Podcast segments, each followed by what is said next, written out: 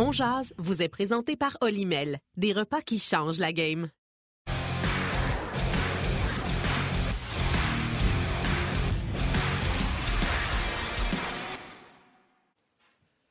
Mardi, le 14 mars 2023. Bon midi, mesdames, messieurs. Bienvenue à cette toute nouvelle édition de On Jazz aujourd'hui. Yannick Lévesque et Stéphane Leroux qui vous accompagnent. Martin un empêchement aujourd'hui sera de retour avec nous demain. Salut, Steph, ça va bien?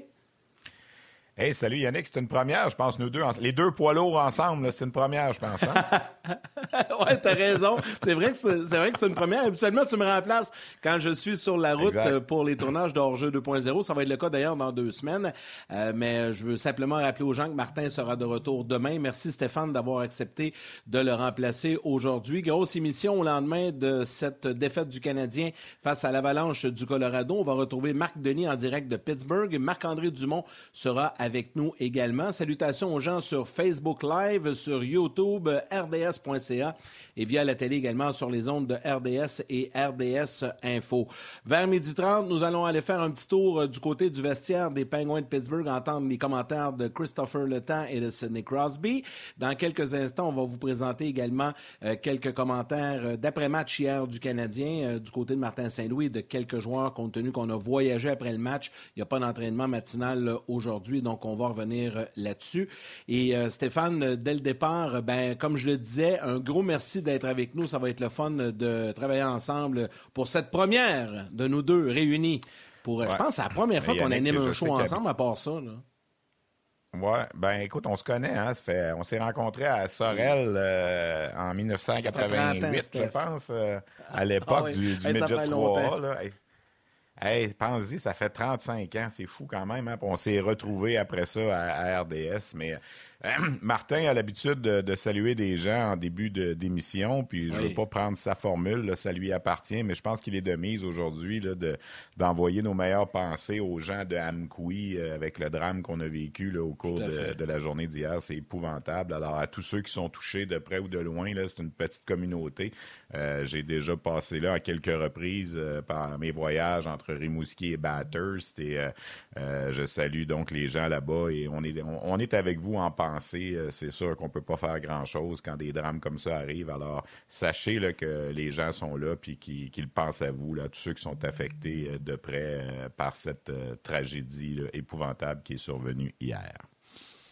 Tout à fait, Stéphane, très bien dit. Nos, pensées donc qui accompagnent les gens euh, dans cette belle communauté en Gaspésie. On va euh, aller faire un tour du côté euh, des échos de vestiaire d'après le match hier. On vous a fait un petit résumé des propos tenus suite à la défaite du Canadien 8-4 face à l'Avalanche du Colorado. Et par la suite, on s'en va à Pittsburgh retrouver Marc Denis.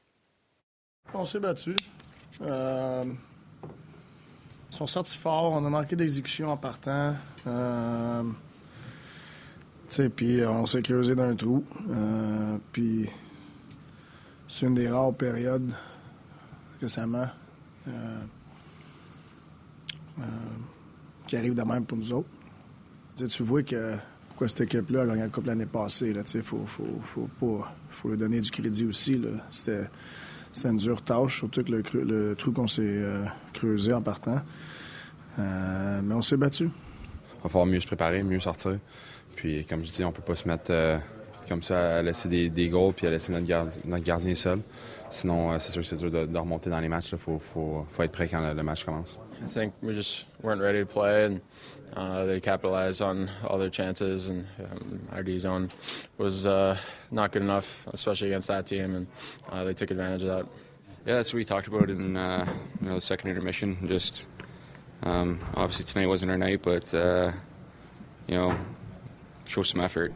At least uh, go out there and, and, compete hard in the third period, and um, you never know, but you know, I, I thought uh, you know we finished hard for the rest of the game. Et on va saluer euh, le confrère Marc Denis qui a voyagé hier lui aussi après le match pour se rendre à Pittsburgh où on va le retrouver. Marc, c'est le cas de dire, j'étais au Centre Bell hier. Peut-être que je suis pas chanceux, là, je vais pas à tous les matchs comme toi, mais une de mes dernières visites, me semble, c'était contre Seattle, puis c'était 4 à 0 en première période aussi. Alors, euh, je discutais de ça avec les collègues hier. Pour moi, j'irai plus. Mais hier, honnêtement, c'était une très, très mauvaise journée au bureau, là, quand avec... Euh, premièrement, vous avez fait votre première pause commerciale à 5 minutes de la fin de la première. Alors, pour expliquer aux gens, il se peut en avoir une après 14 minutes, après 10 minutes, mais quand il y a des buts, on fait pas de pause commerciale. Alors, comme il y avait plein de buts, ça a pris du temps avant que vous alliez en pause et qu'on honore Arthurie Lekonen à la première pause commerciale. Mais au-delà de ça, c'était une très mauvaise dans le système. Quand, quand l'équipe qui visite a plus de buts que toi, tu as le nombre de lancers au but, là, c'est, euh, c'est, pas mm-hmm. chic, comme on dit.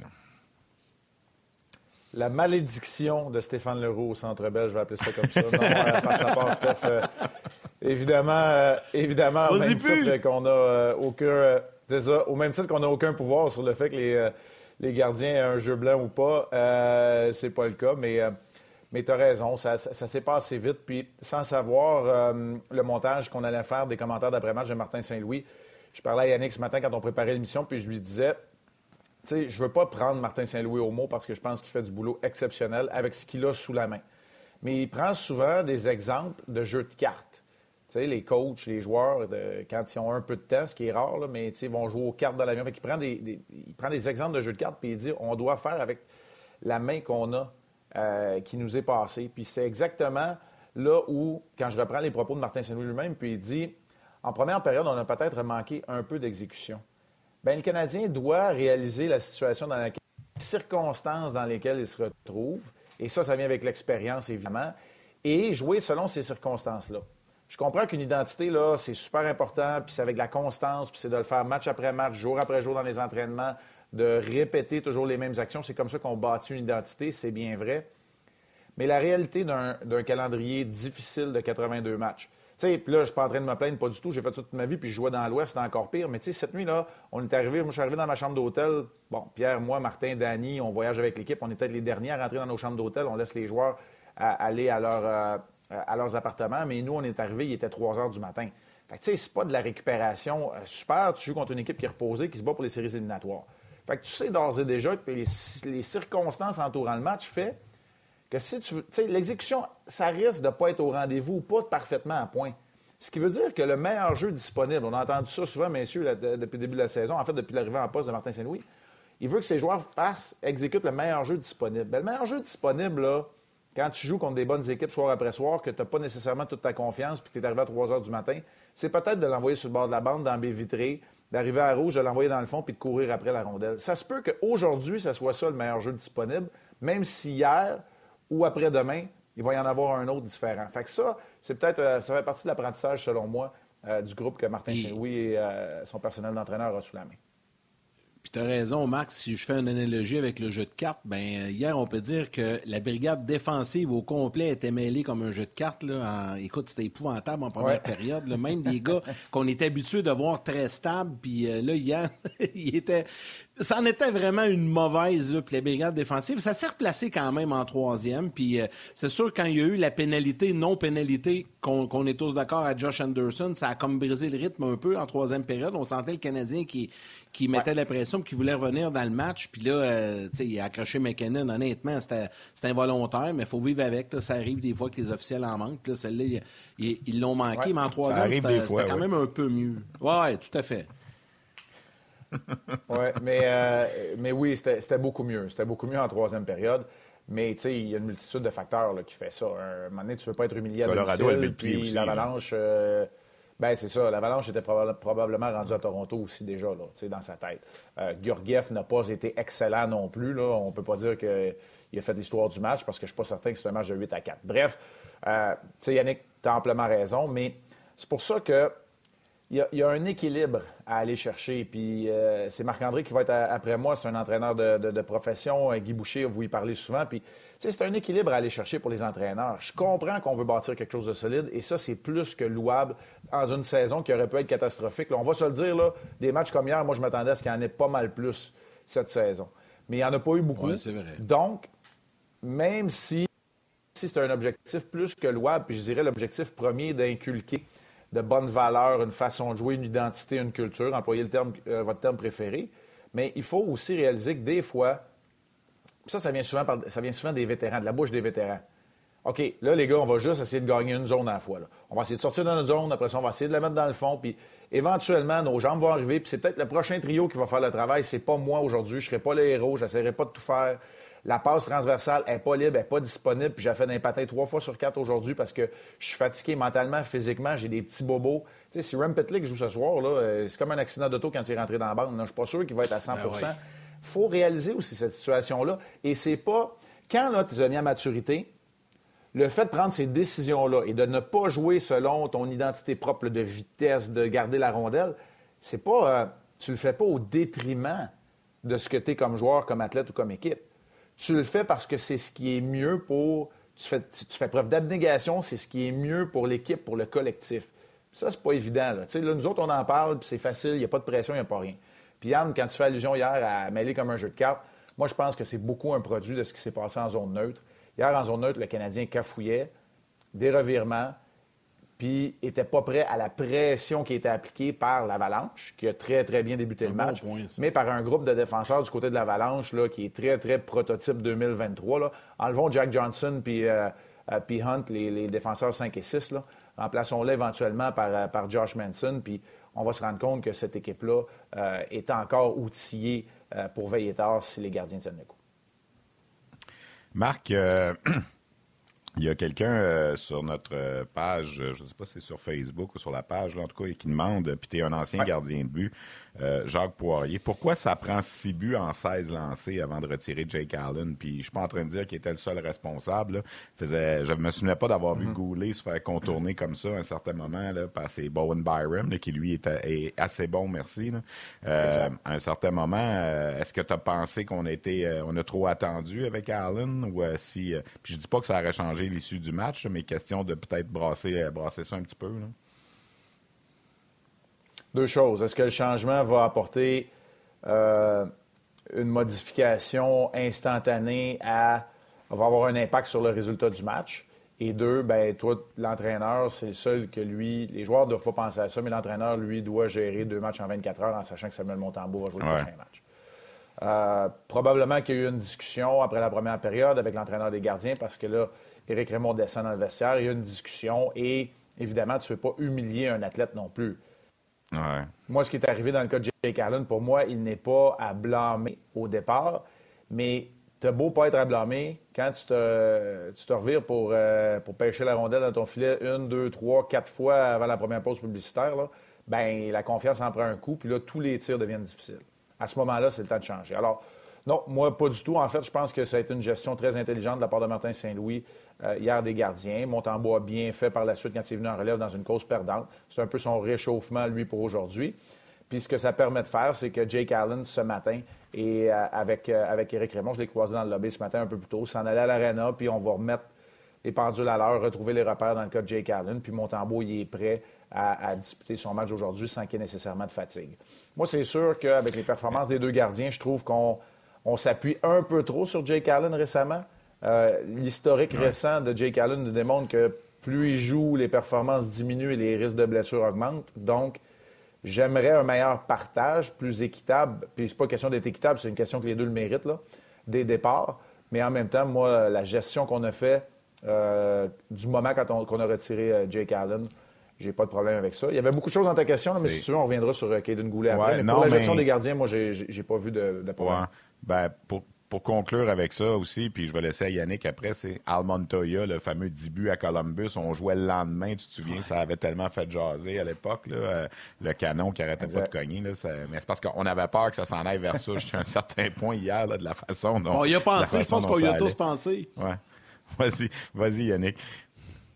Non, mais t'as tellement raison. J'ai eu cette même réflexion-là pendant le match. Euh, tu es venu un peu répondre à la question euh, du, du, du public. J'avais une question sur euh, Facebook, euh, Jean Malo, qui se posait la question euh, est-ce qu'on devrait donner quelques matchs consécutifs à Samuel Montembeau? Tu as un peu répondu, mais je, veux quand même t'entendre là-dessus. Mm-hmm. C'est confirmé que c'est Samuel qui sera devant le filet ce soir. Et je veux saluer Alexandre Fradette qui dit qu'il nous écoute à chaque jour en différé, en rediffusion, c'est la première fois qu'il nous attrape en direct, qui, qui, en profite pour nous féliciter et qui voulait nous saluer et te dire un beau bonjour, Marc, euh, puis qui apprécie énormément euh, tes commentaires. Donc, avant de changer de sujet, peut-être clore le dossier des gardiens. Là, c'est mon tambour ce soir. Est-ce que ça serait logique de penser qu'on pourrait revenir, euh, évidemment, si ça finit 8-1, ça tient plus, mais admettons qu'une performance acceptable, on pourrait revenir jeudi encore avec Montembeau. Ça serait peut-être une bonne chose de donner congé à, Jake Allen, quoique samedi, euh, c'est le Lightning. Ça sera pas plus facile non plus. L'alternance parfaite, là, moi, je crois pas à ça, mais un plan, j'y crois beaucoup. Puis un plan où le nombre de départs est beaucoup plus partagé ou mieux partagé. Euh, moi, je verrais ça d'un bon oeil parce que les deux gardiens l'ont démontré. Maintenant, je ne sais pas, non, je ne vois pas le bénéfice de donner plusieurs départs consécutifs à l'un ou à l'autre, pour être bien honnête euh, avec vous. Et Jake Allen, c'est la raison principale depuis peut-être deux semaines que le Canadien a été compétitif. Euh, dernièrement, il a été bien meilleur que, Samuel aussi. Puis c'est pas une question de dire qu'il y en a un qui est bon puis qui est moins bon, parce que la pression est énorme sur les gardiens du Canadien. Je veux vous rappeler, là, puis là, j'ai pas les statistiques à jour aujourd'hui, là, mais assurément dans le top 10, puis pas loin du top 5 des meilleures performances de gardiens de toute la Ligue nationale de hockey, les gardiens du Canadien. Quand on regarde les occasions de marquer qui sont données, leur taux d'efficacité par rapport à la qualité des chances auxquelles ils font face et au volume aussi auquel ils font face. Fait que, tu sais, je pense pas que. Ben, tu sais, mettons, là, perdre, perdre, des énergies, perdre, perdre beaucoup de temps sur la situation des gardiens, moi, je pense que ce serait, ce serait la mauvaise cible. Alors, à, ce niveau-là, il n'y a pas de trouble. Puis là, je vais, euh, je, vais, saluer euh, Alexandre qui nous prend pour la première fois en direct. Merci pour tes commentaires. Euh, c'est très apprécié. Puis, tu sais, quand tu parlais de Caden Goulet tantôt, Steph, tu sais, quand je dis qu'il y a plusieurs facteurs, tu sais, Jake Allen n'était pas à blâmer parce qu'il y avait plusieurs facteurs. Goulet n'est pas 100% à blâmer cette situation-là parce que ça a été un changement pitoyable du côté du Canadien qui a alimenté la transition. Tu sais, quand on dit des fois alimenter les forces de l'adversaire, c'est exactement ça. Quand tu n'envoies pas la rondelle profondément dans le territoire, tu envoies juste en zone neutre puis tu vas changer, bien là, tu donnes toute la zone neutre à un joueur très dynamique puis ton défenseur est fatigué. Parce que Kaden Goulet, lui, c'est le défenseur gaucher, c'est en première période, il est loin du banc. La rondelle, ça ne va pas 200 pieds, elle s'en va jusqu'à la ligne rouge à peine. Ben, c'est impossible, il n'a pas le temps de changer, il est brûlé, il est fatigué. Il patine vers l'avant, puis l'autre s'en vient face à face. Fait que, tu sais, ah, les gens sont alignés, un ça a été tout un but de, de Byron. Exact. Ouais, j'ai bien aimé Bowen Byram hier. On parle beaucoup de Kale McCarr avec Colorado, là, oh mais Bowen Byram, je pense qu'il va être, euh, il va être bon aussi. on l'avait avec l'équipe Canada. Ouais, ça faisait pas partie de nos, euh, faisait pas partie de nos des sujets qu'on voulait discuter là, mais euh, Byram, Girard hier, McCarr et Taves, là, on s'entend que c'est pas mal un prototype 2023.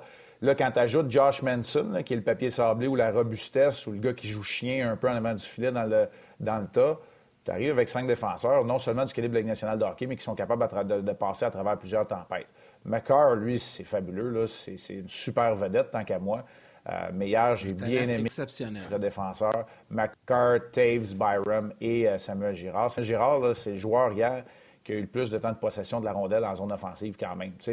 on peut bien casser du sucre sur le fait que Samuel Girard, parfois défensivement, ça peut euh, laisser à désirer, mais hier, là, sans appliquer trop de pression sur lui, là, on a, très bien compris d'où venait son surnom, la tornade de Robert Val.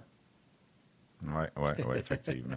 Euh, Marc, tu veux nous parler euh, de Josh Anderson? Au-delà du fait qu'il a atteint les 20 buts hier, il joue du, du, bon hockey quand même euh, dernièrement. quand je l'ai vu au début, les trios, puis je dis bon, il est chanceux. Josh, on y a mis Mike Hoffman avec lui. Puis je vais faire une blague, Marc, parce que ça, c'est. Ça, c'est la feuille qu'on remet là, sur la galerie de presse aux médias. Alors, d'un côté, on a les trios. Puis de l'autre côté, on a les, joueurs à surveiller. Alors, le joueur à surveiller pour le Canadien hier, c'était Mike Hoffman parce qu'il avait 20 points en 21 matchs dans, dans sa carrière, je pense, contre Colorado. Mais euh, je l'ai surveillé, puis j'ai vu qu'il avait terminé moins 2, puis je trouve qu'il est désengagé totalement. en tout cas, on ne va pas parler d'Hoffman, on va parler de, Anderson, Qui, était sur son trio. je suis content que tu ris, Marc. Je ne sais pas si tu es d'accord ou si tu ris. Euh. Non, je t'ai... Hey, j'adore ça parce que l'émission s'appelle On Jase, puis que ce soit Yannick, Martin ou que ce soit toi, vous avez droit à votre contenu éditorial. Moi, je voulais rester du côté positif aujourd'hui. Ben oui, vas-y, ben, vas-y. je vais l'expliquer comme ça. Ouais. Non, mais, non, mais Steph, je, vais l'expliquer comme ça, OK? Pour moi, pour moi, le dossier Mike Hoffman, il est réglé. La journée que tu es capable de recevoir un retour, n'importe quoi, c'est fait, puis sinon, le contrat s'écoule, puis l'aventure est terminée. Je bâtis rien autour de lui. Josh Anderson, pour moi, on parle beaucoup de Raphaël Harvey-Pinard, Yesse Ulonen, euh, Denis Gourianov, et avec raison, parce que ce sont les joueurs vers qui l'évaluation pour le début de la saison prochaine se tourne, et ça, c'est normal. Mais moi, je vais amener ça une étape plus loin. C'est vrai que des jeunes, des gars qui vont rentrer dans ta formation, tu as besoin de les évaluer, de les évaluer de la bonne manière pour les faire rentrer au bon moment, les faire grandir, progresser comme équipe, comme joueur. Mais si tu veux atteindre tes objectifs, tu ne peux pas avoir juste des gars de 20, 21, 23 ans ça te prend des jeunes vétérans. Et pour moi, Josh Anderson, à 28 ans, 450 matchs, plateau des 200 points, il est rendu à l'étape où non seulement peut-il être un excellent complément et tributaire du travail de ses coéquipiers, de ses compagnons de trio, il doit élever son jeu d'un cran et devenir un dynamo qui rend les autres meilleurs autour de lui. Moi, je trouve que Josh Anderson, s'est commencé. Fait pour ton commentaire et pour enchérir sur le commentaire de Mike Hoffman, hier, le travail de Josh Anderson, ça n'était pas un facile. Moi, je regardais voir s'il allait rendre meilleur Mike Hoffman et Jonathan Drouin. Tu parlais des engagements, on, s'entend que c'est deux des joueurs les plus coupables de ça, historiquement. Quoique Jonathan Drouin, son engagement est bien meilleur par le temps qui court. Donc, c'est un défi. Moi, j'ai trouvé que le Canadien avait changé pour une multitude de facteurs. Un de ces facteurs-là, et ça, j'en suis convaincu, c'est qu'on a réuni aussi Harvey Pinard, Suzuki et Anderson, parce que ça, c'est un des trios qui est non seulement capable de tenir la cadence, qui aiment jouer ensemble, qui se complémentent et qui se trouvent. Fait que ça, ça a eu un impact aussi pour moi euh, dans la suite des choses. Anderson a des outils exceptionnels. L'évaluation, pour revenir à la mathématique de, cette intervention-là, l'évaluation qu'on doit en faire du côté de, Jeff Gorton, de Kent Hughes, bon d'accord, il était à Palm Beach encore pour la, réunion des DG, John Sedgwick, qui fait partie du contingent du Canadien qui est ici à Pittsburgh, qui était là hier au Centre Bell. John Sedgwick, c'est euh, un des adjoints au directeur général, qui est là depuis longtemps, depuis le régime de Marc Bergevin, bien, leur travail, c'est d'évaluer à savoir est-ce qu'on est capable de bâtir, pas autour, parce que tu bâtis autour de Caulfield, Suzuki, Goulet, mais est-ce qu'on est capable de bâtir avec Josh Anderson? Est-ce que Josh Anderson, c'est le mort qui va faire tenir ça? Ça, c'est une question qui est pas mal plus importante pour moi, puis je vais dépenser bien ben plus d'énergie à décortiquer ça que Mike Hoffman qui est là, puis qui va décocher une coupe de bons tirs une fois de temps en temps, puis qui, c'est correct, c'est sans plus. Fait que pour moi, la réponse est déjà faite dans le cas de Mike Hoffman, alors que celle pour Anderson est très, très importante pour la suite des choses.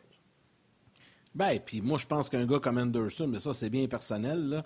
Moi, quand il joue comme récemment, puis qu'il se met à frapper tout ce qui bouge à la glace, qui patine large, puis tout ça, écoute, c'est le genre de joueur qui est le fun d'avoir joué, qui amène une émotion dans le. Je vais, paraphraser Martin Saint-Louis, qui amène une émotion dans le game, parce que t'en as besoin de ça. On n'a pas trop à Montréal des gars de même. Puis là, là, on en a un. Colin, on peut-tu le garder? Mais ça, c'est bien personnel comme opinion. Steph, tu voulais ajouter, je pense? Ouais, ben regarde, l'autre exercice que j'ai fait, j'ai pris mon autre feuille parce que j'en avais emmené deux. J'ai encerclé hier euh, sur l'aliment du Canadien, les sept joueurs, selon moi, six ou sept, que quand le Canadien va être bon, en 25, 26, 26, 27, qui vont peut-être être encore là. qui vont faire partie de l'équation. C'est sûr qu'il y, a un voyage de blessés qui vont faire partie de l'équation qui n'était pas là, mais Suzuki va être là, Anderson va être là. J'ai mis Harvey Pinard peut-être sur un quatrième trio, qui, il pourrait être là. Montembeau pourrait être un des deux gardiens, l'adjoint. Matheson, Goulet, Savard, s'il est encore capable d'avancer dans, 3-4 ans. Alors, tu sais, le reste, c'est ces 13 joueurs qui étaient dans l'alignement hier, qui ont perdu 8-4, que fondamentalement, quand cette équipe-là va être aspirante, comme on dit, on pense, dans 4 ans, 3 ans, 5 ans, ben ils seront pas là. C'est dur, mais c'est ça. Hmm. Juste euh, rappeler aux gens euh, de, la, de la télé que ça se poursuit sur le web en compagnie de Marc Denis. Ce sous-titrage vous est présenté par Yamaha et votre cœur bat plus fort. Marc, je te permets d'enchaîner sur ce que Stéphane vient de dire avec euh, des joueurs qu'il a identifiés qui feront probablement partie du futur. Je pense qu'on est tous un peu d'accord là-dessus. Ouais, pas mal. Puis, euh, tu sais, c'est drôle hein, parce que ceux que tu as encerclés, euh, pour plusieurs, c'est ceux qu'on pourrait dire qui se sont quand même tirés d'affaires hier. On pourrait-tu dire ça, euh, Steph?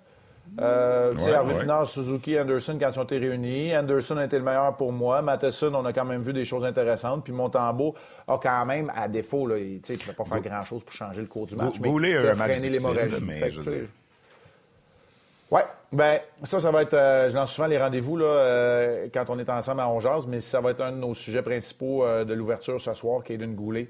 moi, je pense qu'il y a un défi qui est devant lui. Donc, ça va être un de nos, nos, sujets de conversation. Mais oui, ça a été difficile pour une multitude de facteurs, mais ça a été difficile. Hier, j'ai vu c'est rare que David Savard se fâche. C'est un, leader positif. C'est un gars qui, qui encourage, qui supporte tout le monde. Hier, il n'était pas de bonne humeur. Puis Whiteman, puis Edmondson, puis les vétérans, ceux qui sont déjà passés par là, ça ne leur tente pas de perdre 8 à 4. Puis il y avait de la frustration, puis ça, c'est correct. Je déteste pas ça. Je déteste pas ça. Voir un joueur, là, comme David Savard, briser pas un, mais deux bâtons pendant à l'intérieur de 10 secondes à son retour au banc, c'est parce qu'il y a de la frustration là-dedans. Puis c'est correct. C'est correct. C'est l'amour propre qui est, atteint quand tu perds des, des matchs 8 à 4. Tu sais, Marc, hier, Yannick, Marc Yannick, hier au 5 à 7, on, pas, euh, on, m'a demandé de, de, de, chroniquer un peu sur le match puis tout ça. Puis je me suis servi de l'exemple de l'Avalanche pour donner de l'espoir. Cette équipe-là, l'Avalanche, en 2016-17, était dernière de la Ligue nationale avec 22 victoires seulement, le même nombre que le Canadien a gagné l'an passé. Et ils étaient comme 18 points derrière la 29e. Il était dernier, là, méchant, méchant espace, comparé aux Canadiens l'an passé.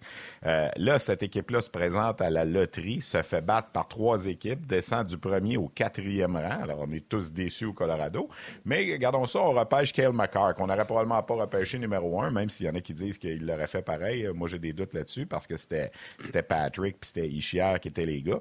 Deux ans plus tard, cette équipe-là était rendue à 38 victoires puis au 17e rang de la Ligue. Donc, est-ce que l'an prochain, le Canadien va être capable d'arriver à 35-38 victoires au 16e, 17e rang de la Ligue? Je ne sais pas et cinq ans plus tard, deuxième de la Ligue avec 56 victoires puis la Coupe Stanley. Alors, est-ce que le Canadien peut se dire, Colorado, ça peut être notre, exemple pour dire, ben, dans une fenêtre de cinq ans, sans nécessairement gagner la Coupe Stanley, on peut peut-être, avec nos jeunes qui s'en viennent dans, l'organisation, les Hudson, les Mayou, les, autres qu'on va repêcher, on ne sait pas qui on va repêcher cette année, puis tout ça. Est-ce que c'est possible de penser qu'exemple, en 22-27, le Canadien pourrait être une équipe comme Colorado l'an passé et cette année? Ça, c'est la grande question. Euh, c'est sûr qu'il manque un paquet de gars en ce moment qu'on n'est pas capable d'évaluer. Slavkovski aurait fait quoi sur une saison complète? Kirby Dack, Cole Caulfield, qui, est encore le meilleur buteur de l'équipe, même s'il n'a pas joué quoi les, 20 derniers matchs. alors, euh, puis les autres aussi qu'on a perdu, Jack et compagnie. Alors, c'est ça la question. le Colorado démontre que ça se fait passer de dernier de la Ligue nationale à une Coupe Stanley en cinq ans. Ils l'ont fait. Alors, est-ce que le Canadien peut suivre ça? Ça, c'est euh, mystère et boule de gomme. Bien, tu sais, le, plan, il est là. Maintenant, il faut que les, pièces tombent aux bons endroits. Puis, il faut que tu libères suffisamment d'espace sous le plafond salarial. Euh, parce que quand l'Avalanche a fait ça, je veux dire, l'avance que l'Avalanche avait, à ce moment-là, c'est que tu n'étais pas menotté par des contrats très, très lourds et tu as été capable d'être patient. Puis là, je parle de Joe Sakic, à qui je lève mon chapeau. Tu capable d'être patient pour être créatif et faire les transactions qui te libèrent de tout ça, puis d'aller chercher les joueurs nécessaires à la poursuite de tes objectifs. C'est là l'avance que l'Avalanche avait à ce moment-là. Mais tu sais, c'est quoi? C'est 46, 48 points cette année-là c'est sûr que c'est une année de misère. 19 points. 19 points d'écart avec Vancouver qui était 29e. Alors, tu sais, c'est. merci, hein. à, merci à Mathieu là, qui nous a sorti la, 21 points, pas 19, 21. Euh, Colorado était 30e, Vancouver 29e. Alors, c'est fou, là, quand même. Puis en plus, en plus, ils n'ont pas gagné à loterie. Mais moi, je pense que c'est la meilleure perte de loterie de l'histoire de la Ligue nationale à venir jusqu'à présent. le Colorado qui descend de 1 à 4 et qui repêche Kyle McCarr. Euh, c'est assez incroyable. Là, puis je sais qu'il y en a qui disent Ah, même si on avait eu le premier choix, on l'aurait pris, mais je pense pas. Là. Sérieusement, je pense pas. C'est facile à dire après, là, mais avant, je pense. Ouais, c'est ça. C'est rapidement, Marc. Euh... après. Ouais. Pingouin, trois fois contre les Rangers dans la même semaine. Je croirais à une séquence Chicoutimi-Bécomo. on était tout de le voir, le raccord. Hein? Ça, ça quand... Puis la plupart du temps, là, c'est que, tu joues, c'est que tu joues contre eux autres au moins trois, si c'est pas quatre fois dans le calendrier préparatoire, parce qu'il n'y a personne qui veut monter à Bécomo pendant... pendant, le camp d'entraînement, c'est loin. Fait que c'est souvent... Euh, quatre matchs dans le calendrier préparatoire, les deux premiers pour la fin de semaine d'ouverture. En tout cas, euh, euh, oublions Bécomo à deux secondes. Ouais, c'est une semaine, c'est une semaine pivot pour, pour les Pingouins. Cinq matchs cinq matchs de samedi à samedi. Ils ont commencé avec deux victoires contre les Flyers et le premier match contre les Rangers. Ils affrontent le Canadien ce soir. Jeudi et samedi, les deux matchs à Madison Square Garden, une autre séquence de deux matchs là-bas. C'était un match, je vais dire, dimanche, là, gagné en prolongation grâce à Christopher Letang qui a fait l'affaire des deux équipes parce que les Rangers jouent pas bien, mais continuent d'accumuler des points. Puis les Pingouins sont en train, eux, de solidifier leur place au classement. Moi, je pense que les Islanders sont plus dans le trouble que les Pingouins pour l'instant. Mais c'est une grosse semaine. Puis, à mon avis, les Pingouins ne peuvent pas prendre le match de ce soir à la légère. Les autres, ils doivent ramasser les deux points en banque. Comme ça, si tu t'en vas dans, un, dans le duel de deux matchs en 48 heures contre les Rangers, tu peux te permettre de diviser les honneurs puis de, de solidifier, consolider ta place en série. On jase vous est présenté par Olimel, des repas qui changent la game.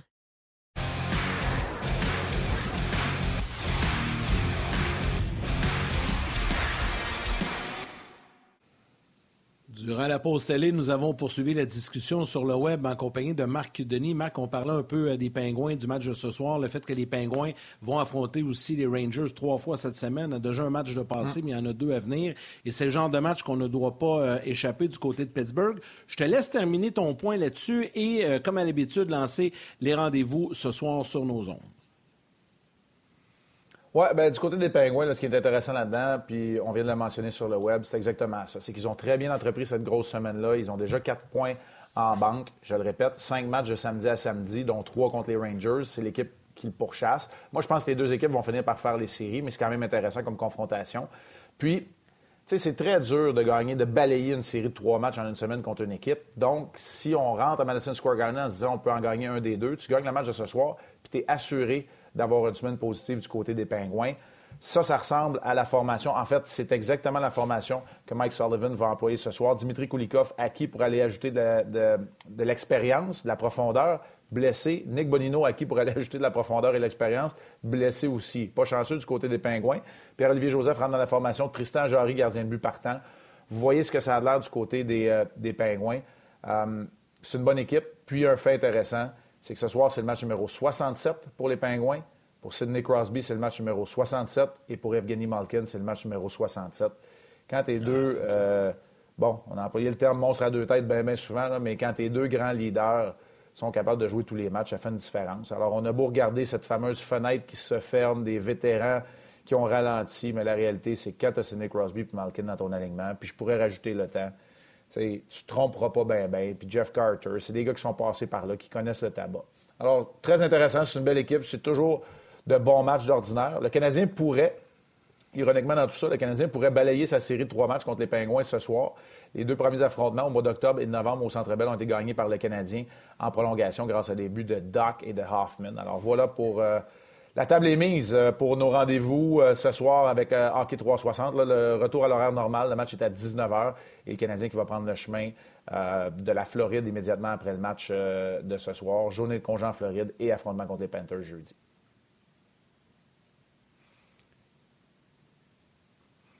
Ben, parfait, pas eu grand temps pour visiter Pittsburgh aujourd'hui. En tout cas, chose certaine, c'était arrivé à 3 h du matin pour partir tout de suite après le match. Non, puis, euh, tu sais, on, est, on, est arrivé, on est arrivé dans de la neige. On est arrivé dans de la neige assez, euh, un plafond très bas cette nuit, euh, de la neige quand même pas mal, du vent. Aujourd'hui, il neige encore un peu ici. C'est l'hiver à, à, Pittsburgh aussi. Alors non, pas grand temps pour, pour visiter Pittsburgh. Pas grand temps pour Michael Matheson, qui a joué 118 matchs en saison régulière et 13 matchs en série avec les Pingouins, de revoir ses anciens coéquipiers. Mais ça va se faire sur la patinoire ce soir à 19h, donc un match très intéressant. Samuel Montembeau contre Tristan Jarry, le duel de Manfidel. Merci beaucoup, Marc. Merci, Marc. Bon match ce soir. Steph, euh, si tu le veux euh, bien, on va aller. Il y euh, avait une petite erreur sur le, il y avait une petite erreur sur le tableau. Là. Je regardais la fiche des Pingouins 34, 11 et 10. Je trouvais que c'était, une fichue de bonne fiche, mais c'est 34, 22 et 10. Là. Alors, il y a peut-être eu une petite erreur de, de typographie. C'est pas très grave, là, mais j'ai comme, j'ai comme resté figé un peu parce que je trouvais que 34 et 11, euh, c'était, fort un peu comme, comme fiche pour, pour les pingouins. On est prêt à rentrer mon, mon partner de Gatineau dans fin de semaine. On a eu présenté le match de vendredi ben au centre Slush Poppy de Gatineau, Marc-André Dumont qui se joint à nous pour la deuxième portion de l'émission. Est-ce qu'il est là, le Marc-André? Ah, ben oui, c'est vrai. juste avant. OK, bon. Ouais, vas-y, ben vas-y, Yannick. Allons faire un petit tour du côté de Pittsburgh. Là, on est allé rencontrer euh, Christopher Le et Sidney Crosby. Puis immédiatement au retour, ben, Marc-André Dumont s'installe.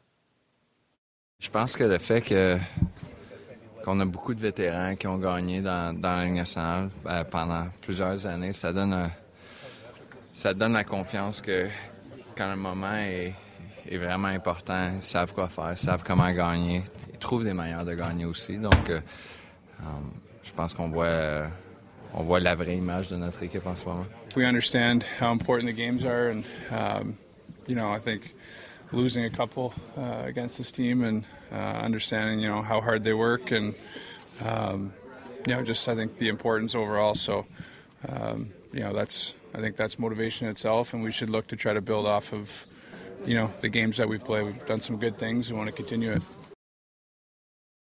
Si tu me disais qu'on on aurait une moitié de l'équipe de Laval à Montréal presque, euh, c'est sûr qu'il y a plusieurs choses qu'on n'attendait pas, incluant les blessures qu'on a vécues cette année, mais euh, fier de l'équipe, fier de, des coachs et tous les joueurs qu'ils ne lâchent pas même hier. quand j'ai checké, je pense qu'on perdait 4-0, puis on avait peut-être 6 shots net, mais ils n'ont pas lâché. Alors, ça démontre que l'esprit d'équipe qu'ils ont, puis euh, l'engagement de, jouer à chaque match, puis ça crée un environnement pour nos jeunes joueurs. Puis des leçons. Pour des leçons aussi, c'est pour la culture, euh, puis pour la future. Au début de l'année, euh, quelqu'un m'a demandé ça serait quoi une saison de succès, puis j'avais dit si on voyait un développement de nos joueurs individuels, mais aussi de notre équipe collective je pense qu'on l'a vu. Je pense qu'on voit que c'est pas juste les jeunes qui deviennent des meilleurs joueurs. On voit que des vétérans qui continuent à avancer leur jeu. Puis je crois que nos coachs ont, appris puis changé beaucoup. C'est sûr qu'ils ont beaucoup d'expérience comme joueurs, mais ils sont jeunes comme euh, comme coach. Euh, alors, c'est fun de, voir que tout le monde avance ensemble. C'est de deux côtés. Premièrement, techniquement, euh, ils sont bien organisés comme équipe mais c'est aussi son, son moyen de, de, chercher le maximum de tout le monde.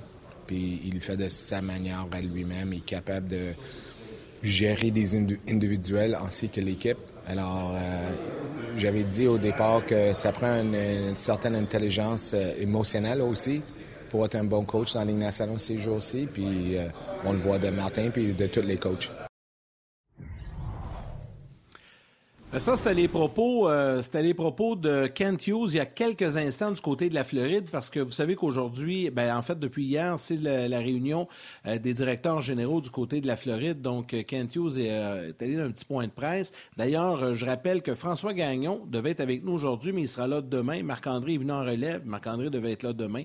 Donc, on va retrouver François Gagnon pour tous les détails du côté de cette réunion là, annuelle des directeurs généraux de la Ligue nationale demain sur le coup de 30. Monsieur Dumont, mes hommages, comment allez-vous? Et euh, vous, vous, vous retrouvez, je me sens comme l'intrus, là. Tu retrouves ton collègue habituel, t'es habitué d'être à côté de Stéphane. Là, on dirait que euh, je comme pas rapport entre vous deux. ben oui, ben écoute, Yannick, c'est un plaisir de, vous retrouver, euh, messieurs. Steph, mon partner de hockey junior du championnat du monde junior de la Coupe Memorial.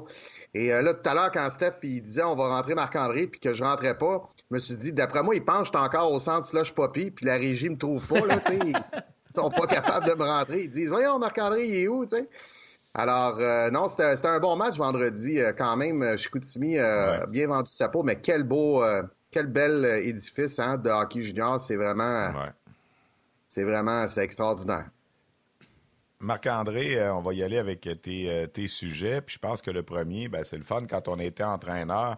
Ça arrive des fois, je sais pas, j'espère que ça t'est pas arrivé souvent, mais ça t'est sûrement déjà arrivé qu'après 10 minutes, tu perdais 4-0. Euh, J'ai pas sorti mes statistiques, mais ça a sûrement déjà arrivé. Euh, il se passe quoi dans ce temps-là dans la tête de l'entraîneur? Il se passe quoi dans. Surtout peut-être quand ça arrive devant tes partisans aussi. Pour hockey junior, des fois, on est plus sensible euh, devant nos partisans. Moi, j'ai déjà vu euh, des équipes à domicile perdre 11 puis 12 à 2. C'est arrivé même encore cette année. Euh, vous vous dites quoi entre coach? Vous faites quoi dans ce temps-là? Puis qu'est-ce que Martin Saint-Louis et ses adjoints se disaient hier au terme de la première période où, comme on dit, tu avais euh, plus de buts d'un côté que de tirs au but de l'autre quasiment, là, par la majeure partie de la période, en tout cas. Ouais, c'est des soirées que tu veux oublier, tu sais, comme équipe, comme joueur, comme entraîneur, mais tu peux pas l'oublier parce que tu es dans au milieu de la, de la, partie, tu sais, t'es es, dans le match, tu es entre la première et la deuxième, tu es entre la deuxième et la troisième, puis il n'y a rien qui roule. Euh, et il faut vraiment, comme entraîneur, la première chose qu'on se dit, le groupe d'entraîneurs, en tout cas moi dans le junior, quand j'étais avec mon groupe d'entraîneurs puis qu'on vivait ces situations-là, c'est qu'on se disait, là, la chaîne de Bessic est débarquée. Puis il faut la remettre sur, le vélo parce que si on la remet pas sur le vélo, au prochain match, elle sera pas plus sur le vélo. Euh, quand ta chaîne de, vélo débarque, là, euh, t'arrêtes ton vélo sur le bord de la route, tu es sur le trottoir, puis là, tu travailles à la remettre euh, en ordre, puis tu peux pas te dire, je vais attendre une heure, puis dans une heure, je vais rembarquer sur, euh, sur le vélo, puis je vais partir, puis la, chaîne va être revenue. Alors, c'est un peu le message que nous autres, on utilisait beaucoup avec les joueurs entre les périodes pour dire, oui, on faisait des ajustements, Nick Suzuki a mentionné justement hier que Martin Saint-Louis avait fait du vidéo sur la zone défensive du Canadien. Donc pourquoi? C'est qu'on voulait colmater, dans le fond, la, la, brèche principale qui permettait à Colorado de marquer euh, des buts puis d'avoir des chances de marquer de grande qualité. Marc Denis mentionnait hier durant le reportage, c'est une autoroute euh, vers le filet du Canadien. C'est exactement ça. Alors, oui, il y a certains aspects techniques. Des fois, tu veux réviser avec ton équipe, mais c'est de dire, là, là, il faut revenir à notre identité, puis il faut batailler dans nous un contre un davantage. Il faut faire ça tout de suite. On n'attendra pas demain soir, on n'attendra pas demain à la pratique. On n'attendra pas en troisième période. Il faut vraiment essayer de remettre la chaîne de vélo immédiatement. Il y a deux cartes aussi dans le jeu de l'entraîneur. Steph, c'est un changement de gardien de but. Puis le changement de gardien de but, ben un, il y a un petit délai de ça. Puis deux, c'est que ton équipe qui ne joue pas un, bon match se dit, on vient écouter le départ de notre gardien de but partant parce qu'on est, est vraiment mou devant lui, on n'est vraiment pas sa job.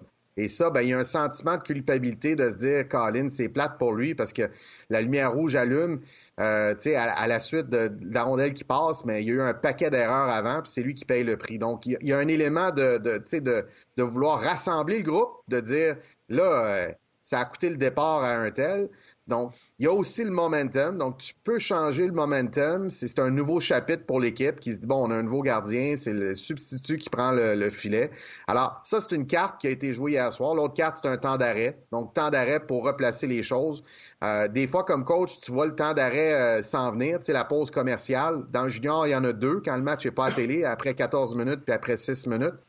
Euh, puis dans, quand le, match est dans la Ligue nationale où c'est télévisé, il y en a trois tu le mentionnais tout à l'heure, Stéphane, avec Marc. Et, euh, et, donc, des fois, tu vas attendre la pause commerciale. Et puis souvent, quand on fait des matchs ensemble, Stéphane, je vais le dire à la régie, hey, vous pouvez mettre la caméra au banc. on l'a fait avec le Rocket. Jean-François Hall avait utilisé. Euh, on avait fait trois matchs il y a deux semaines ensemble. Le premier match, il a utilisé son temps d'arrêt, mais au deuxième match, il avait utilisé la pause commerciale. Donc ça, c'est une autre carte qui est importante pour l'entraîneur pour vraiment là, attirer le focus. Hier, il n'y a rien qui marchait. Puis euh, je suis pas certain que la chaîne de Bessic est, revenue. Puis en plus, Marc-André, j'ajouterais à ça, parce qu'on n'a pas parlé depuis le début, mais là, ça fait sept en ligne que le Canadien perd. Donc là, je sais que les coachs n'en parlent pas de ça, puis mais, ça reste que c'est là quand même. Puis là, de match en match, quand tu ajoutes une autre défaite, puis une autre défaite, puis là, ça monte à huit, parce que là, on regarde le calendrier du Canadien, pas garanti des victoires cette semaine. Bien, ça, ça vient ajouter au poids sur, euh, sur les épaules des joueurs, mais des entraîneurs aussi, parce que tu n'as pas envie, toi, que dans tous les bulletins de sport euh, ou dans, les journaux, on ouvre le lendemain en disant le Canadien s'incline pour un dixième match consécutif parce que ça, ça devient tu traînes un boulet encore plus. Fait que ça, c'est pas facile non plus à, composer avec ça pour euh, les entraîneurs. Mais on n'a pas le choix, on doit le faire, puis on doit sortir de ça. Oui, Yannick, tu as tout à fait raison. Puis c'est que quand tu regardes les journaux, tu regardes ta fiche ou tu entends euh, les journalistes poser des questions au point de presse puis qui disent bon, septième défaite consécutive, c'est que ça relève du passé. Puis les joueurs, les athlètes, les équipes, les entraîneurs aiment ça demeurer au moment présent parce que c'est le moment présent que tu contrôles. Tu contrôles pas le futur puis tu contrôles pas le passé. Alors, ces sept défaites-là, malheureusement, il n'y a absolument rien qu'on peut faire, qu'on puisse faire comme équipe, comme entraîneur. Sauf que, règle générale, c'est que euh, quand, quand tu as une séquence de défaites, 6, 7, 8 défaites. Euh, normalement, tes, pires matchs, c'est à peu près au milieu de la séquence. je vais toujours me rappeler, Benoît Groux, euh, quand j'étais avec les Olympiques de Gatineau, il disait quand tu perds un match, il faut que tu apportes des ajustements immédiatement. Quand t'en perds deux, ça presse. Quand t'en perds trois, ben t'es déjà dans... ça commence par M, on peut pas dire, il y a du monde qui, euh, qui lunch, là. Puis euh, il y, a des, y a des jeunes aussi, il y, a des, euh, y a des jeunes qui nous écoutent le midi. On a compris. on a compris pareil, tu sais. Fait là, ça, c'est à la troisième défaite, là, c'est pas à huitième, tu sais. Puis là, ben, ce qui arrive, c'est que souvent, ben, les entraîneurs, là, on fait du vidéo, on fait des entraînements qui sont très spécifiques, corriger les, les éléments. Mais malheureusement, on va perdre encore deux, trois autres matchs, deux, trois, quatre autres matchs. Mais dans nos dernières défaites, dans la série de défaites, c'est mettons, tu perds sept matchs de suite. Normalement, ton cinquième, sixième, septième match de suite de perdu, tu joues du meilleur hockey.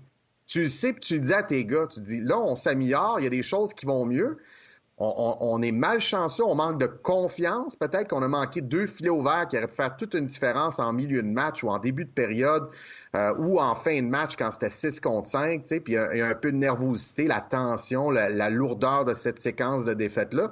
Mais là, hier, c'était peut-être le pire la, pire des sept défaites, parce que c'est une varlope hier. Puis c'est la même chose, bien sûr, petite parenthèse avec les séquences victorieuses. Les coachs, on le sait, là, quand on gagne 2, 3, 4, 5 matchs de suite, Là, on va avoir moins l'attention de nos joueurs, en tout cas dans le junior. Donc, tu as moins l'attention parce que les gars disent bah inquiète-toi pas Marc-André, inquiète-toi pas coach, tu fais du vidéo et tu dis là les gars sur tel élément que ce soit le repli défensif, que ce soit la zone défensive, que ce soit des fois la discipline. Tu quand ton équipe prend des, punitions après sifflet, des punitions loin euh, du jeu, des punitions en zone neutre, en zone offensive, de bâton, de paresse ou de négligence, ben des fois, tu, t'en parles avec ton équipe, t'en parles avec les joueurs, mais tu sais, les gars se disent, ouais, mais ça fait cinq de suite qu'on gagne. Là, souvent, ben, par exemple, une séquence de huit victoires, ta septième, huitième victoire de suite, tu sais que tu joues pas nécessairement du grand hockey.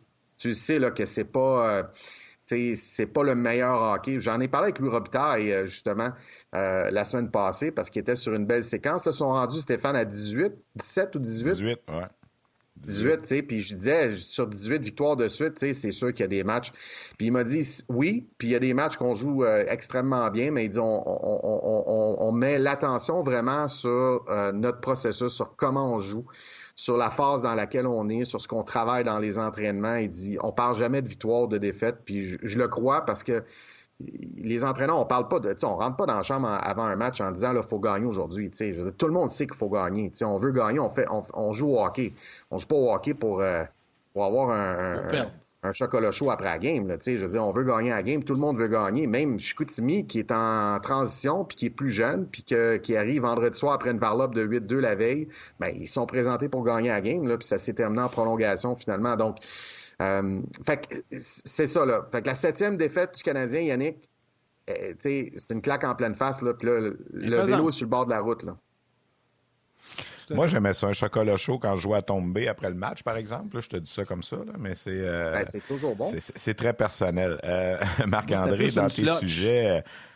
ouais, c'est ça. Denis Gourianov, qui s'est amené là, dans, dans cette transaction-là moi, je, l'aime bien, là, mais ça va vraiment dépendre du prix, de l'empreinte qu'il va prendre sur, ta masse salariale. Qu'on garde ce gars-là parce qu'on se dit il est rapide, il a un bon lancer, un potentiel offensif. On l'a vu dans les séries avec Dallas il y a quelques années. Je veux bien.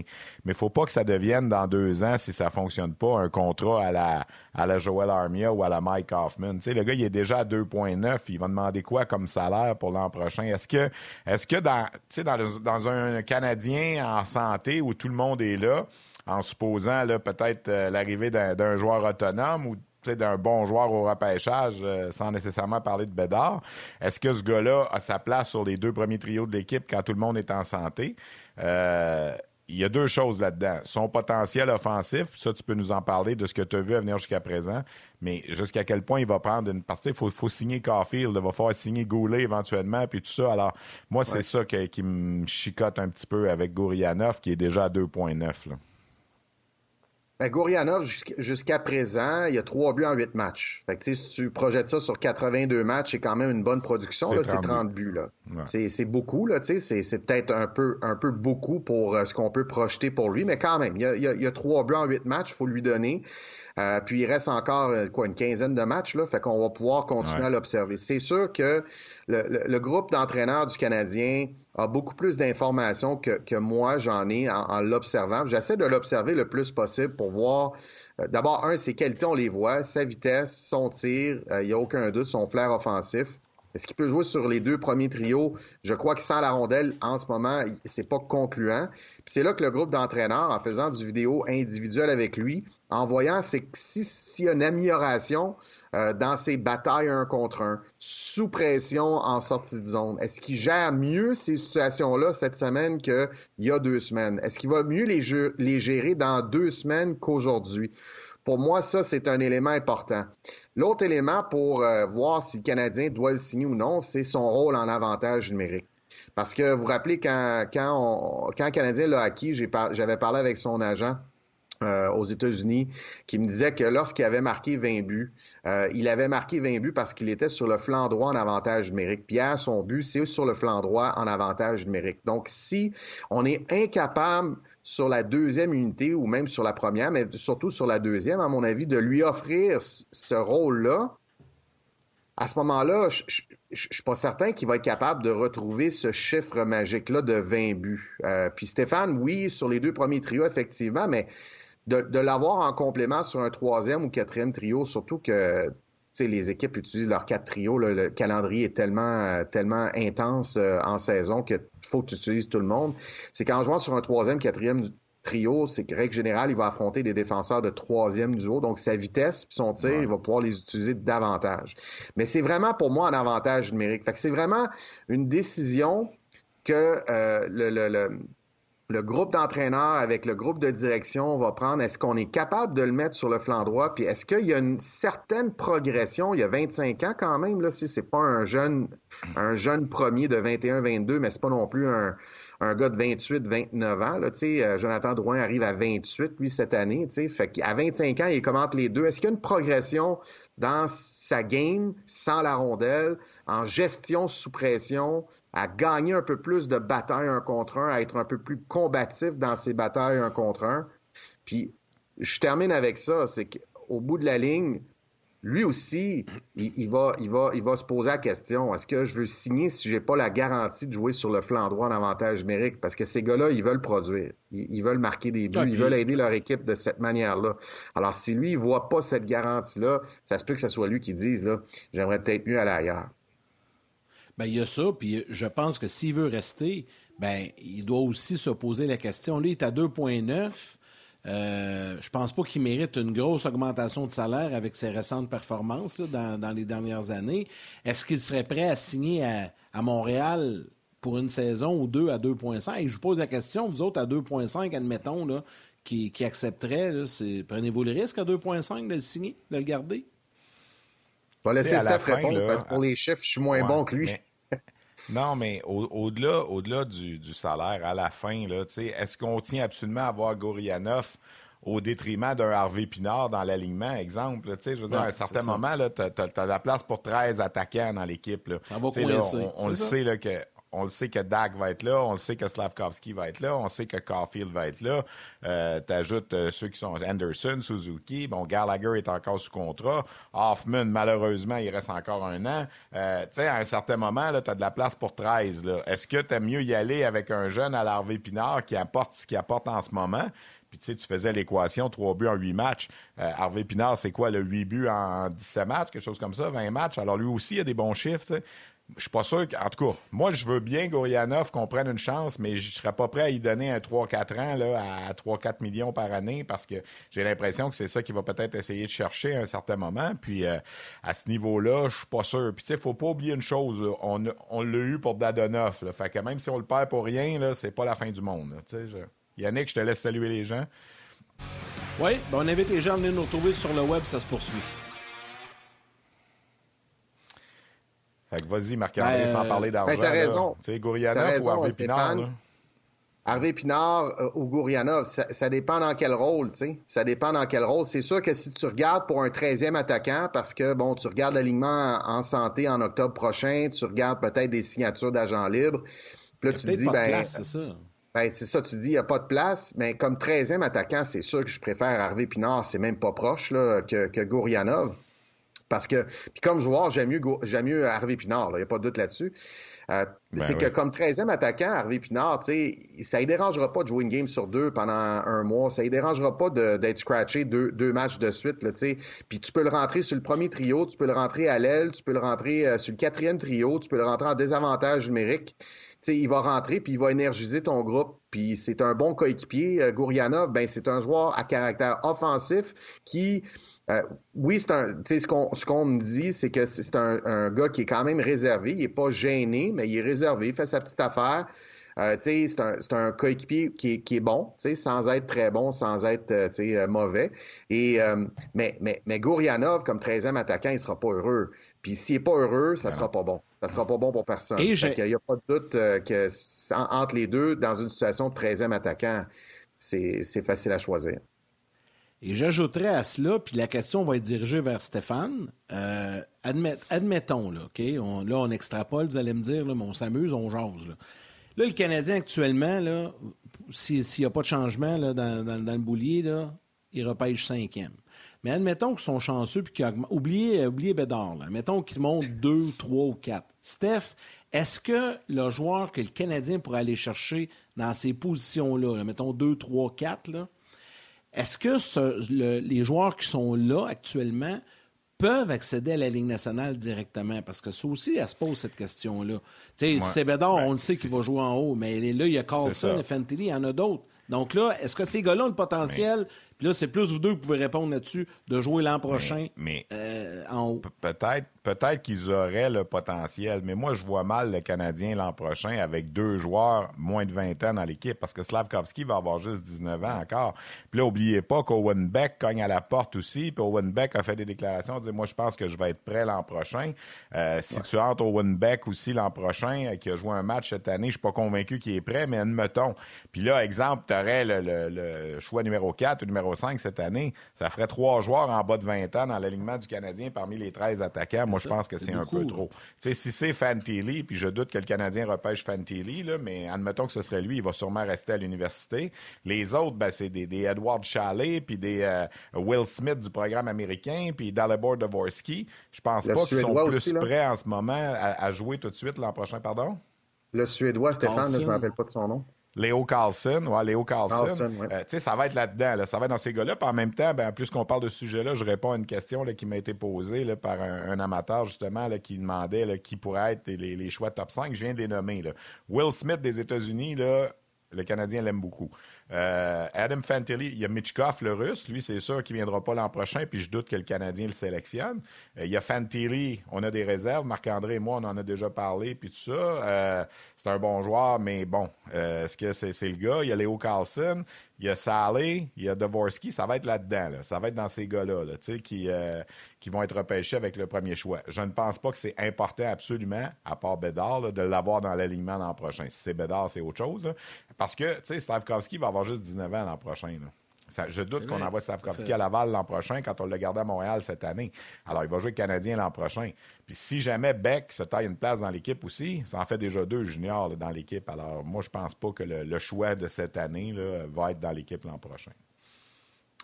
Ben moi, je trouve rafraîchissant, euh, tu sais, un jeune comme Owen Beck qui dit l'an prochain, moi, je vais jouer ici c'est bon de se fixer des objectifs. Puis euh, avec euh, des joueurs d'âge junior, c'est important de se fixer des objectifs. Pour la grande majorité, il y a, quelques exceptions pour vraiment que, comme entraîneur, tu connaisses bien la personnalité de chacun de tes joueurs. Mais normalement, euh, c'est bon de se fixer des objectifs. Puis, puis, puis, de faire un bilan de ces objectifs-là pour voir où tu as réussi, où tu as échoué, puis qu'est-ce qui manquait pour quand, tu as échoué. Fait exemple, Owen Beck se dit en 2023, mon objectif numéro un, c'est de jouer à Montréal en octobre. Ben, moi, je doute qu'il va jouer en octobre à Montréal parce que je pense qu'il a encore besoin d'une autre année euh, dans le junior. Donc, admettons qu'il est retranché, il va retourner euh, en Ontario. Puis là, ben, il va pouvoir s'asseoir et se dire qu'est-ce qui m'a manqué?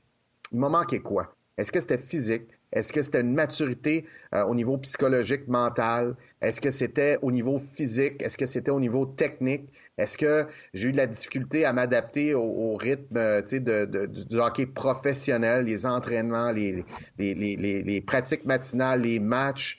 Euh, est-ce que j'ai manqué des, des, des tâches, euh, des, des, consignes qui ont été modifiées entre les périodes, puis j'ai manqué de concentration? Je pense pas que ce serait son cas parce que c'est un bon étudiant, Owen Beck.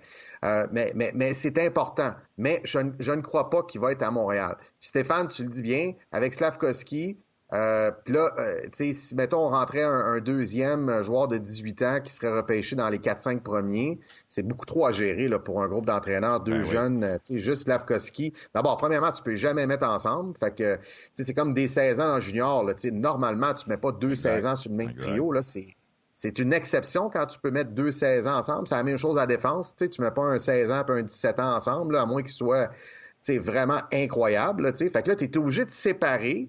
Fait que là, tu as, l'utilisation de tes joueurs. ça fait pas de sens. Fait que je serais surpris que euh, on puisse miser là, sur un joueur qui serait repêché 2, 3, 4, 5 immédiatement euh, euh, l'an prochain. Par contre, deux mots, Connor Bedard, si c'est lui, là, c'est correct. Mais, mais, Connor Bedard, juste... Connor Bedard est extraordinaire, puis tout le monde sait que j'aime beaucoup euh, son jeu, j'aime beaucoup ce qu'il peut apporter au match.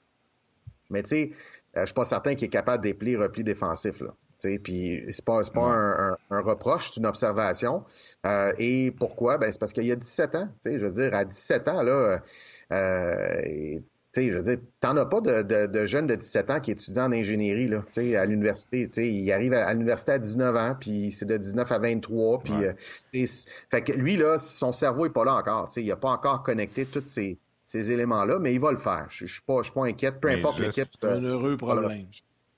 Juste Marc-André puis Mathieu là, nous, nous, le confirment, puis je le remercie. mais l'an prochain, le Canadien, là, à l'attaque, tu as déjà sous contrat Suzuki, Anderson, Hoffman. Ça fait trois. Dvorak, Armia, Dak, ça fait 6. Gallagher, Pitlick, Evans. Bon, Pitlick, ça peut s'en aller à Laval, mais il est sous contrat pareil, ça fait 9. T'es rendu à Slavkovski, 10.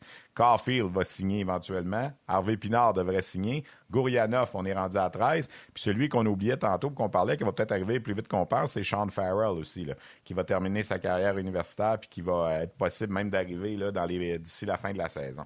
Alors, pour toutes ces raisons-là, je doute que le, gars de l'an prochain va, faire le saut dans l'équipe euh, rapidement. Sean, Sean Farrell, Stéphane Yannick, il arrive du NCAA. Moi, je, considère qu'un joueur qui arrive des rangs universitaires américains doit jouer à Laval en premier. Peut-être juste cinq matchs, peut-être juste six matchs. Pardon?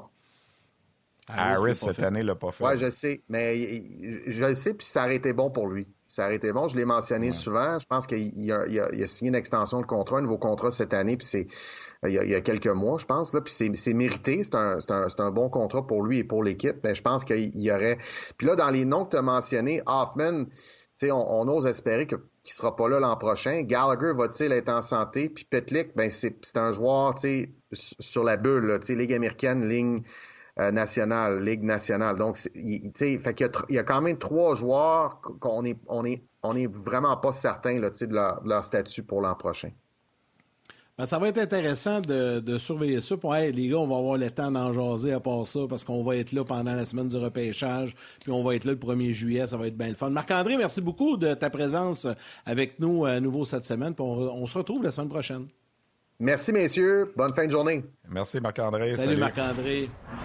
Stéphane, euh, à ce moment-ci, comme à l'habitude, on y va avec euh, les étoiles du jour. Et comme tu es là, ben aiguise ta voix, mon cher ami. Je te laisse aller avec les trois étoiles. Mesdames, Messieurs, Ladies and Gentlemen, voici maintenant les trois étoiles ongeases du match du 14 mars. Du 14 mars. La troisième étoile de Third Star de YouTube, Marco Benoît. La deuxième étoile, Today's Second Star de Facebook RDS, Alexandre Fredette. Et la première étoile, Today's First Star, RDS.ca, Guillaume Levasseur. Encore une fois, tu as fait ça euh, comme un grand haut la main. Hey Stéphane, c'était bien, bien le fun ce comment, midi de Je sais même pas comment ça a parti, cette histoire-là. ben, moi, je m'en souviens, je m'en souviens, je m'en souviens très bien. Parce que euh, je pense que c'est la première fois, ben, la première fois que tu m'as remplacé. Je m'en souviens parce qu'il y, a des gens qui me l'ont dit. La première fois que tu m'as remplacé, on parle d'il y a deux ans, là, euh, tu avais fait les étoiles, tu avais pris ta voix des étoiles. Puis là, les ah, internautes t'avaient dit Waouh, c'était incroyable, Steph, c'est donc bien hot. Fait que c'est devenu un trend. Puis là, Martin s'était amusé quand j'étais revenu, essaye donc de faire ça. Je suis pas capable de faire ça comme toi. Donc, euh, ça a resté, ça t'a collé à la peau. Puis là, t'es fait. Tu vas toujours les faire quand t'es là. Yannick, je disais aux gens en début d'émission qu'on s'est rencontrés à l'époque du Midget 3A là, en 88, 89, là, quand je voyageais avec ben, l'équipe du Saguenay-Lac-Saint-Jean, puis que toi, puis je faisais, à les matchs locaux, j'étais annonceur à Jonquière, c'est ça. En plus de prendre des statistiques, de compter les mises en échec, les mises en jeu, puis les plus ben et moins. Puis euh, quand on jouait contre les riverains du Richelieu, pour lesquels Yannick travaillait, on mangeait souvent des volets, là, parce qu'il y avait un trio assez infernal en 89-90. Il y a un match, là, je, fais une parenthèse, le temps nous le permet sur le web, là, mais Richelieu était venu jouer à Jonquière. On s'était fait battre 8 à 2, puis c'est le même trio qui avait les 8 buts. Là. Corbette, Bazinet, La Liberté. Là. il y en a un but, c'était Corbette, les deux autres avaient la part puis tout ça. J'ai passé l'après-midi à annoncer ces trois noms-là. Alors, euh, fin de la parenthèse, mais ça vient, ben ça vient un peu je, mais je me rappelle de ça très bien. Puis tu sais que ces gars-là, c'est trois gars originaires de Saint-Hyacinthe. Et euh, cette année, le, championnat canadien euh, Midget, j'allais dire Midget 3, M18 3 on, va être là d'ailleurs pour présenter le match. Oui, oui, tout à fait. on fait la finale euh, comme euh, chaque année. On va avoir deux équipes du Québec, les Gaulois et euh, l'équipe championne des séries. Et je pense qu'on tente actuellement du côté de Saint-Hyacinthe de réunir ces bonhommes-là pour rendre hommage à la Coupe Air Canada 1990. 90, les l'avaient emporté à ce moment-là. Ouais, ben, c'était la saison 89. C'était la, première fois. C'était la première. Moi, j'étais en stage à RDS, ça me rajeunit pas. J'avais couvert la finale à Sorel comme stagiaire de, de Jonquière. Je venais de finir mon cours c'était la première fois qu'il y avait deux équipes du Québec en finale. Les Riverains avaient battu euh, les, gouverneurs de Sainte-Foy. Philippe Boucher jouait pour les gouverneurs de Sainte-Foy à l'époque. Puis, euh, ça remonte loin. Ça fait 33 ans cette année. C'est incroyable quand même. Alors, Yannick, c'est ça. On s'était rencontrés sur une galerie de presse à Sorel. Écoute, t'avais quoi, 16 ans, 17 ans à peu près? Dans ce coin-là. à peu près, là, en 90, euh, j'avais 17 ans, exactement. Ben, c'est ça, c'est une longue amitié, Stéphane. Michel, Lacroix, j'en profite. Michel Lacroix faisait les matchs avec toi. Michel, notre Michel Lacroix, RDS. C'est pas Michel Lacroix, l'annonceur ah au Centre Bell, Mais je dis pas que l'autre, c'est pas notre Michel Lacroix, là, mais on quand on en parle, Michel y. des fois, on dit ça, Michel Y. Lacroix, qui fait encore les matchs ben juniors, Ouais, c'est ça. Tu faisais les matchs avec lui. On s'est revus après à la Hey, merci beaucoup tout le monde. Hein, C'était très agréable. Hey, mais Yannick, je vais te remplacer dans deux semaines. Ouais. Oui, je m'en vais pour une dernière semaine de tournage. Donc, euh, les gens vont te retrouver dans deux semaines. Et comme à l'habitude, je veux remercier toute notre équipe. Euh, Valérie Gautran en réalisation, mise en ondes. Mathieu Bédard aux médias sociaux. Toute l'équipe de production en régie à RDS. Également, euh, Anouk Grignon-Langlais et l'équipe de Sport 30 dans la salle des nouvelles. Merci beaucoup. Et à vous tous, les jaseux. Facebook, YouTube, RDS.ca. merci beaucoup d'avoir été là. Steph, merci. Martin sera de retour demain. Salut. À demain. Bye-bye. Salut tout le monde.